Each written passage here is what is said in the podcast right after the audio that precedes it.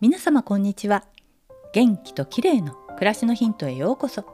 今日もお越しいただきありがとうございます。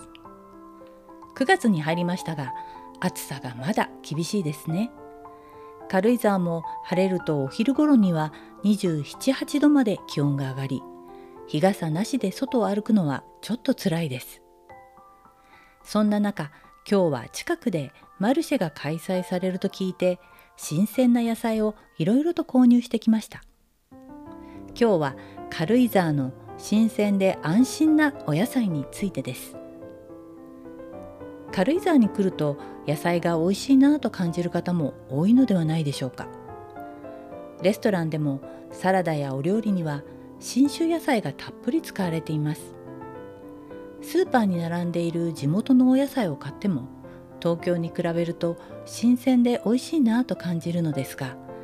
それ以外でもいろいろな場所で週末などに開催されるマルシェを除くと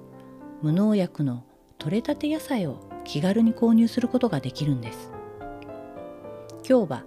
軽井沢の駅近くに新しくできたパタゴニア軽井沢店横の空きスペースで小さなファーマーズマーケットが開催されていたので散歩がてら買い出しに行ってきました。軽井沢や佐久で無農薬野菜を作っている農家さんが複数参加していて採れたてのお野菜がたくさん並んでいました。どれも新鮮でお値段もお安かったです。トマトや赤玉ねぎズッキーニやトウモロコシなどいろいろと購入してきました。トウモロコシは帰ってからすぐに茹でて味見をしたところものすごく甘くて味が濃くて本当に美味しかったです。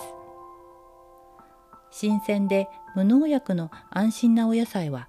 東京へ帰る前にたくさん食べておこうと思います。軽井沢に旅行に来られる際にはお土産に地元の野菜を買って帰るのもおすすめです。軽井沢町の農産物を直売している軽井沢ホッチ市場などはいつもたくさんの人でにぎわっていて広々とした店内に採れたての野菜や果物などがずらりと並んでいるので寄られてみてはいかがでしょうか。今日は軽井沢の美味しくて安心な無農薬野菜についてでした。最後までお聴きいただきありがとうございます。またお会いしましょう。友吉ゆき子でした。